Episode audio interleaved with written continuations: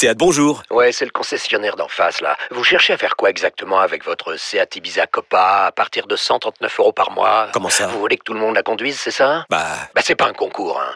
Profitez-en lors des journées portes ouvertes les 15 et 16 juin. Seat Ibiza Copa TSI 95 chevaux, LLD 37 mois et 30 000 km. Premier loyer de 1 500 € après déduction de la remise conseillée de 5 500 € et si accord par Volkswagen Bank. Offre à particulier dans le réseau participant jusqu'au 16 juin 2024. Conditions sur seat.fr. Pensez à covoiturer. Vous écoutez RMC. Le Big Bang, je suis pas spécialiste de géophysique. Ouais, voilà. C'est deux choses qui se cognent l'une contre l'autre pour que ça fasse quelque chose de la Terre, quoi. La Terre. Merci Daniel. Donc la conception d'un enfant, c'est un Big Bang en fait. Je ne sais pas. Franchement, c'est... Oui, alors t'as commencé à parler hier de cette inconstance des grosses écuries de Ligue 1. Tu voulais plus qu'une inconstance, c'est une mauvaise passe. Tu voulais développer une mauvaise passe qui arrive au mauvais moment parce que c'est le moment des coupes d'Europe.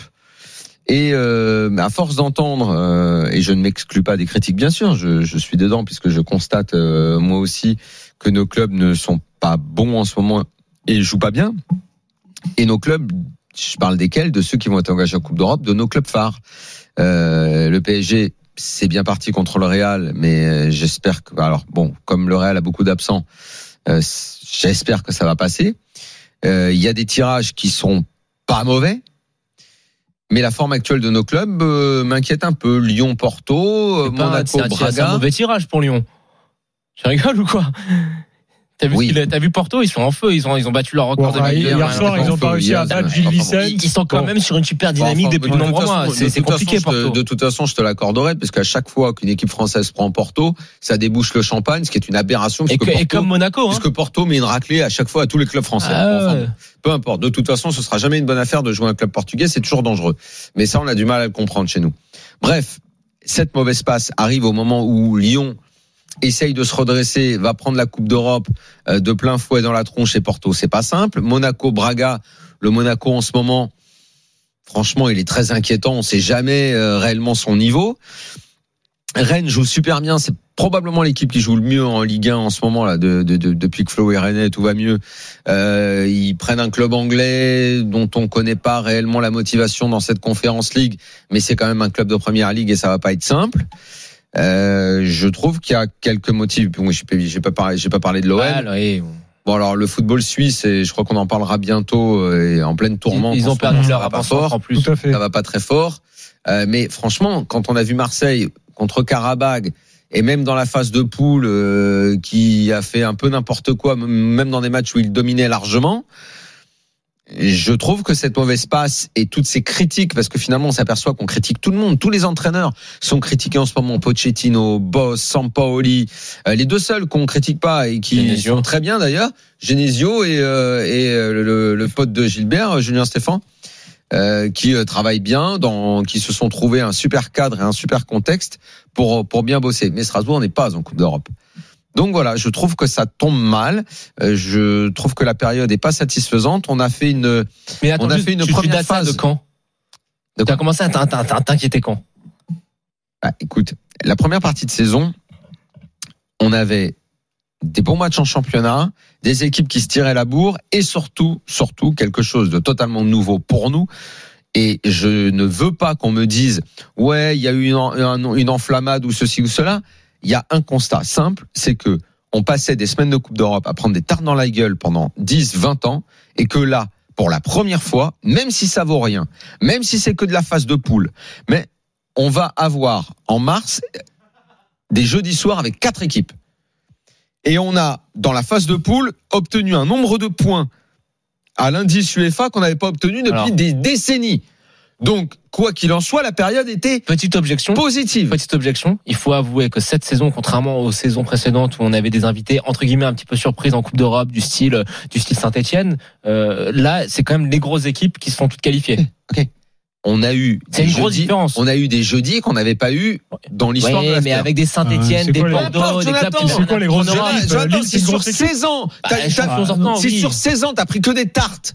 Ça veut pas dire que sur 16 ans, c'était une affaire de tirage ou une affaire de pâture ou de ceci ou de cela. Je te donne juste un mini argument. Tu as pris un nombre de points à l'indice UEFA que tu n'as jamais pris.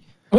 Donc c'était positif cette première partie de saison. Tu peux y mettre tous les bémols que tu veux, c'est quelque chose auquel on n'était pas habitué. On l'a vécu. Au moment où arrive le mois de mars, ça, je trouve, réduirait à néant tous les espoirs qu'on avait dans la politique des clubs, qui ont fait des recrutements plutôt malins, des choix de coach, un football plus offensif. J'aimerais pas qu'on reste à quai. Il y a 4 équipes, je parle des équipes du jeudi soir, parce que Lille, on va perdre Lille. Le PSG, c'est la Ligue des Champions. Quand on parle de foot français, le PSG, pour moi, c'est toujours à exclure.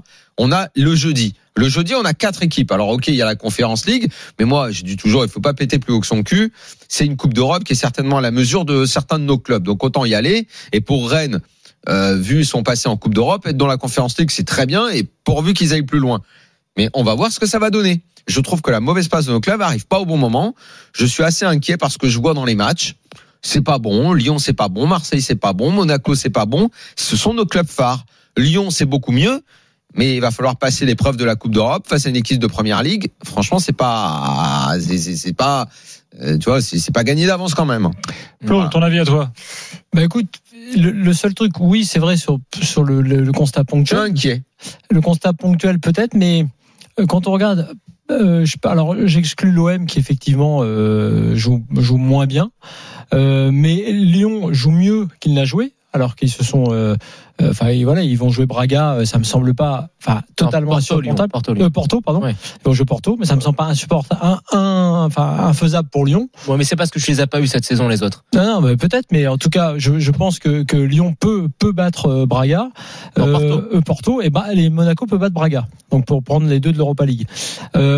Après, pour ce qui est de l'OM, ils ont encore un tirage très correct par rapport à Bâle. Leur avant-centre l'avait parti à la Fiorentina pour remplacer Vlahovic en plus. Voilà. Et Rennes, c'est un peu de toute façon l'équipe, on va dire surprise et qui n'a pas de pression contre Leicester, mais Rennes peut très bien faire du mal à Leicester également. Parce que Leicester peut-être s'en foutra de la Conference League. Un détail sur Leicester, ils ont 3 ou 4 matchs de retard à jouer en PL, donc ils vont avoir un calendrier de dingue au moment où il y aura la confrontation. Donc moi, sur ce que je vois depuis le début de la saison et même récemment, et y compris avec Lille.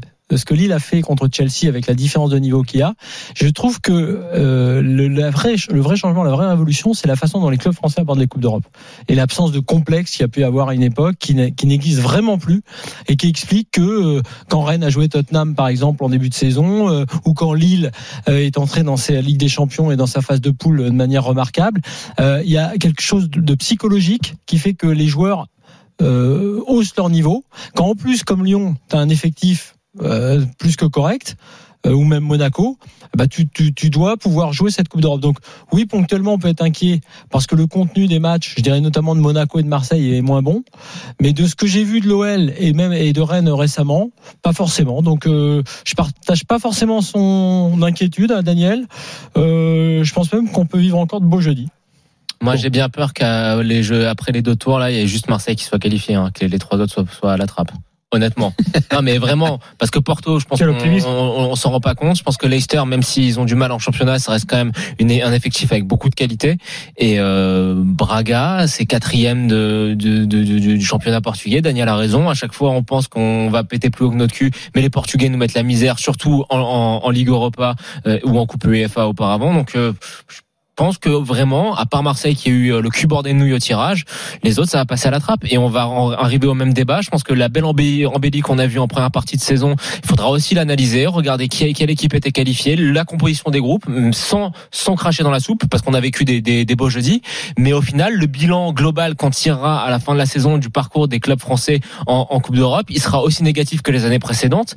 Et je rajoute une chose, c'est que toutes les équipes pour lesquelles Daniel tu es inquiet, moi je trouve que à part des périodes comme ça sur 4-5 matchs, ces équipes n'ont jamais été régulières depuis le début de la saison et il n'y a aucune équipe qui a 2 points de moyenne par match. C'est quand même catastrophique. On ne demande pas de régularité sur la Coupe d'Europe. Justement, c'est là où je voulais en venir. Si les coachs et les dirigeants de Monaco et de Lyon, par exemple, peuvent faire un bon boulot de motivation, c'est de dire à ces équipes-là que quel que soit le parcours en championnat, il suffit d'un investissement sur peu de matchs pour arriver à sortir une sorte d'épopée. Et c'est important.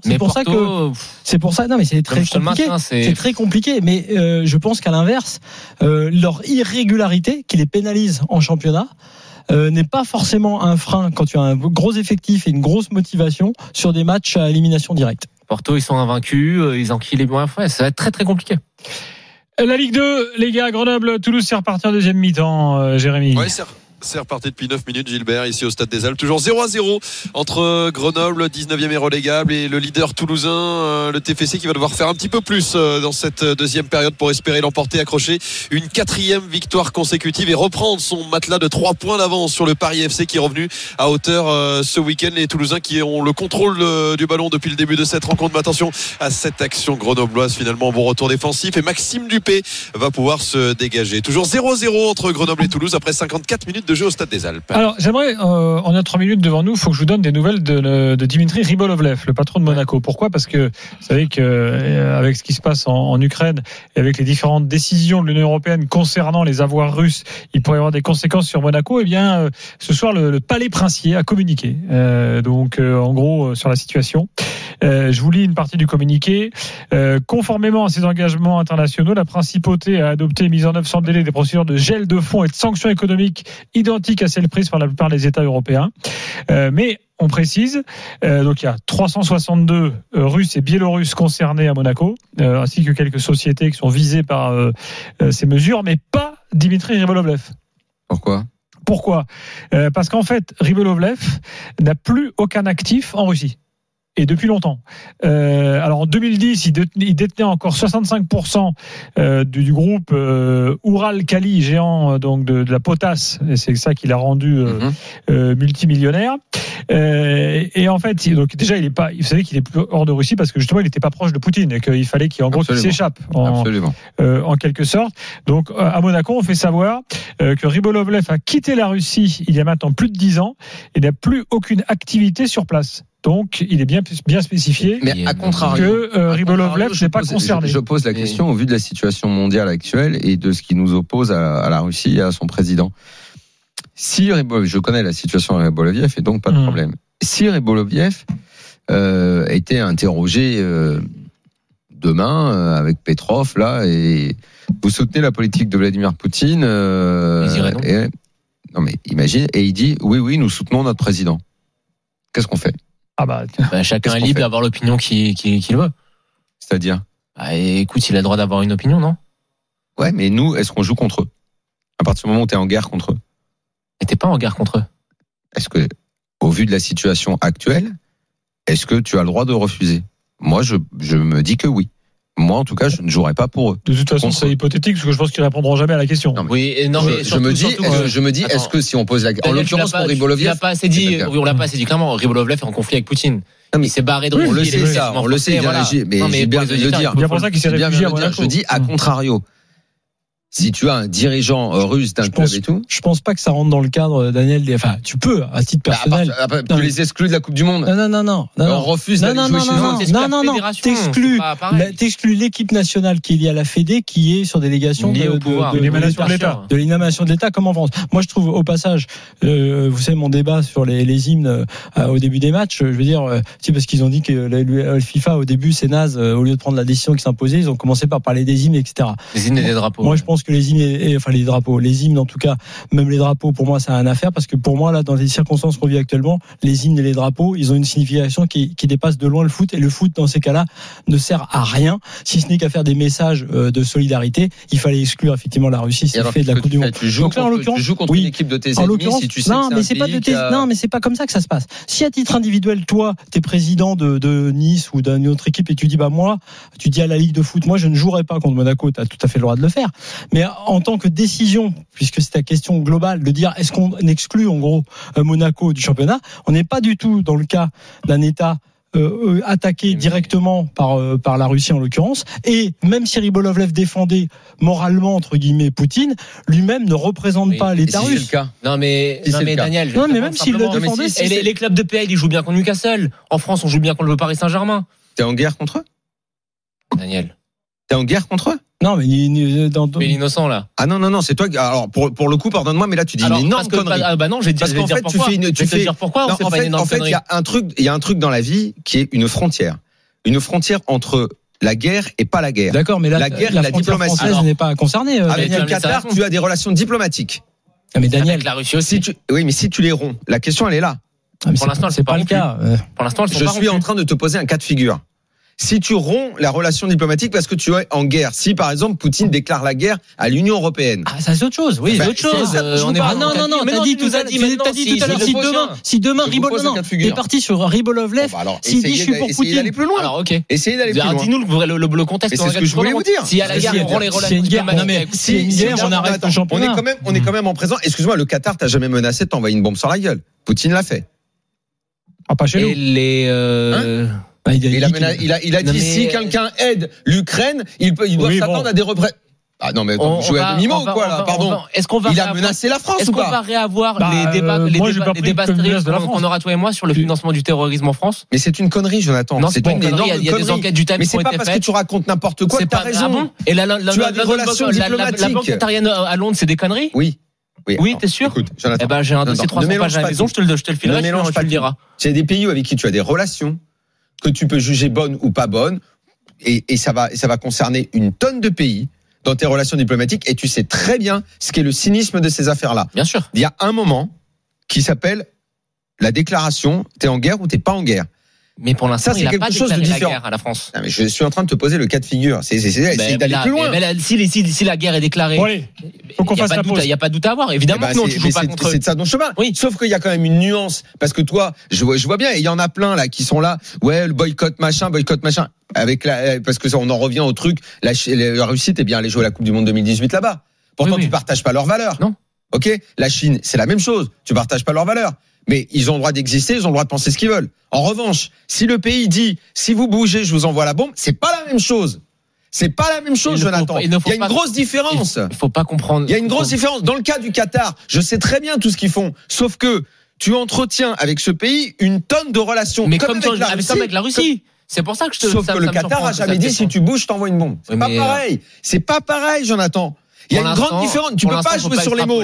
Tu peux pas extrapoler pour l'instant parce que la situation elle est pas à niveau d'escalade. Qu'est-ce que tu fais ? Qu'est-ce que tu fais si Poutine à un moment continue à s'exciter ? Avec des si on refait le monde. Si la guerre est déclarée, si la guerre est déclarée, chose dans laquelle on est très loin, on en est très très loin. Si la guerre est déclarée, évidemment que je te rejoins. On est tout près. Évidemment, je te rejoins. Voilà, moi je te dis juste qu'il a quand même déclaré. Si quelqu'un vient en aide à l'Ukraine, il faut qu'il s'attende éventuellement à des représailles. Ça, c'est pas dit ni par nos ennemis, ni par le Qatar, ni par personne. C'est pas dit. C'est des mots qui sont forts. Il faut faire attention aux mots. Il y a une différence entre la diplomatie et le cynisme des affaires internationales et le mec qui te menace. C'est pas pareil. Allez, à tout de suite, on revient au foot. On va parler de Rennes dans quelques instants. Messieurs, dames, la réussite offensive rennaise décryptée dans l'after. Puis on reparlera de l'after foot tout à l'heure. L'after foot.